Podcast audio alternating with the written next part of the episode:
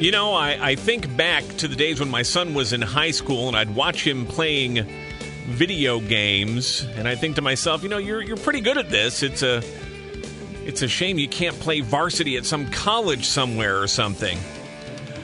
Well, fast forward just a few short years, and esports is bigger than ever, and there are teams at high schools and colleges all over the country. And in fact, my son, as a new teacher, is also going to be an assistant coach in esports this year. It is growing in popularity and impact, and to tell us more about it, Dalton McGhiey is here. He is the head coach for esports in District 186. Dalton, welcome to the program. Great to have you here. Thanks for, for talking to me today. Well, it's it's a pleasure uh, to hear about uh, the newly chosen Springfield Capitals team for uh, the the upcoming school year. So, in District 186, we essentially have one team across all the schools. Is that how it works? Yeah, basically, all three schools, the high school students can try out and then we guarantee that 20% of the team will come from each of the three, and the remaining 40% is whatever we need to put the best team together possible.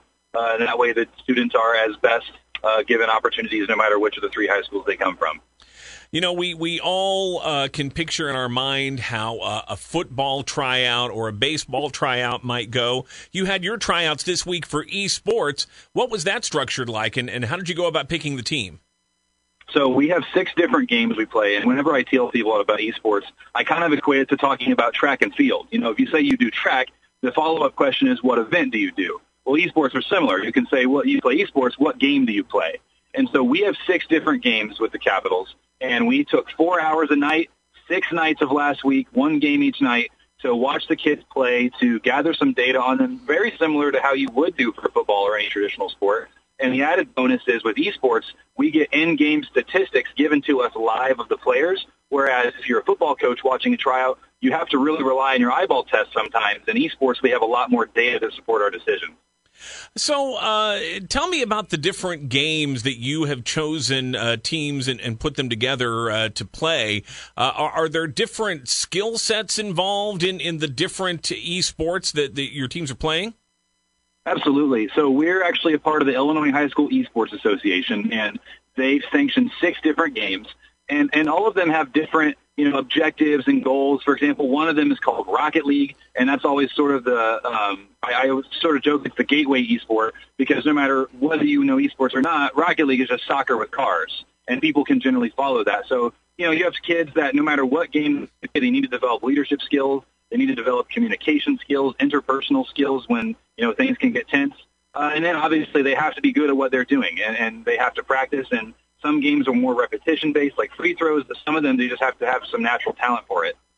Yeah, I uh, I watched my son for years play Overwatch, and I'll be honest with you, after years of watching it, I still don't really get exactly how, how how how it's scored, how you've determined that you've done well in it. Rocket League, like you said, that one I get. You know, it's playing soccer, but you're actually driving virtual cars to knock a huge soccer ball into huge nets. It is a cool game, but man, does it require a lot of coordination. You have to really understand physics and how the angles of you know of striking the, the soccer ball work. So this is a, a definitely a sport that requires fast reflexes, but it requires thinking skills too. Yeah, absolutely. In fact, there's been some measurements made of some various esports that have been popular through the years of the number of milliseconds these people have to react, and they equate to Olympic athletes. And, and, and you know, love esports or not, the data are there. And these kids are doing some remarkable things with their fine motor skills. And like you said, just the split second decision making, the changing of their game plans, calling audibles. I mean, it feels very much like a traditional sport in those regards. We're talking with Dalton McGhiey. He is the head coach for esports in District 186. Uh, Dalton, this next question is going to sound like I'm being a smart aleck, and I swear to you, I'm really not. I'm just genuinely curious about this uh, because you you have practices. Uh, you're starting this up for some of the sports, and this will continue on through the year. And so, before you actually get into competition with other other schools and other school districts, you, you've got to practice for it. Uh, and and like I said, this is going to sound like a bit of a jerk question, but do you have to kind of like physically warm up? I mean, you know, you're you're have to have a lot of dexterity, uh, moving the fingers, manipulating the buttons, and and everything. Do you have to actually like physically warm up to get ready to play, or is it all just mental preparation? So there's de- definitely a physical component of it. I mean, ask anybody to try to take their mouse and their computer and click very small spots with extreme accuracy at a very high speed and see whether they needed to warm up to do that or not. I mean, we use some some programs like Aim Labs, for example, puts targets on the screen and they have to quickly hit as many as they can. Um, Rocket League warm-ups are a little different because, like you said, it's basically playing soccer with these cars and, and warming up your, you know, uh, mechanics and the physics of the game. And then there's the mental component too. I mean, you know that video games can be extremely fun, and just like any sport, can also be extremely infuriating when they're not going well. and so th- these kids have to prepare themselves as a team, prepare themselves mentally for their strengths and weaknesses, and then yeah, they need to warm up and be ready to go. And, and because we play at the highest level in our state and uh, some of the highest levels in our country on our team, and these kids are going up against very, very good opponents.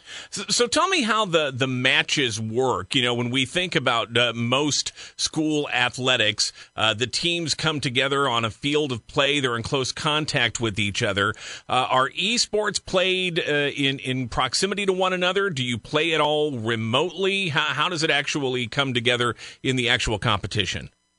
So I think it's better to answer in, in regards to what it's like when COVID is not part of the equation um, because that's obviously changed a lot. But normally, the regular season matches, the kids can uh, congregate at Lanphier High School in our esports arena, where we have gaming PCs and all these things set up for them. And they play against schools from across the state, such as Naperville North or even Glenwood. And if the schools are close enough, then we do at times when we can go in person and have an in-person LAN competition against them. We've gone to Glenwood for a cool social where the teams had pizza together and got to know each other and then competed in front of the whole state on their Twitch stream in front of uh, against each other.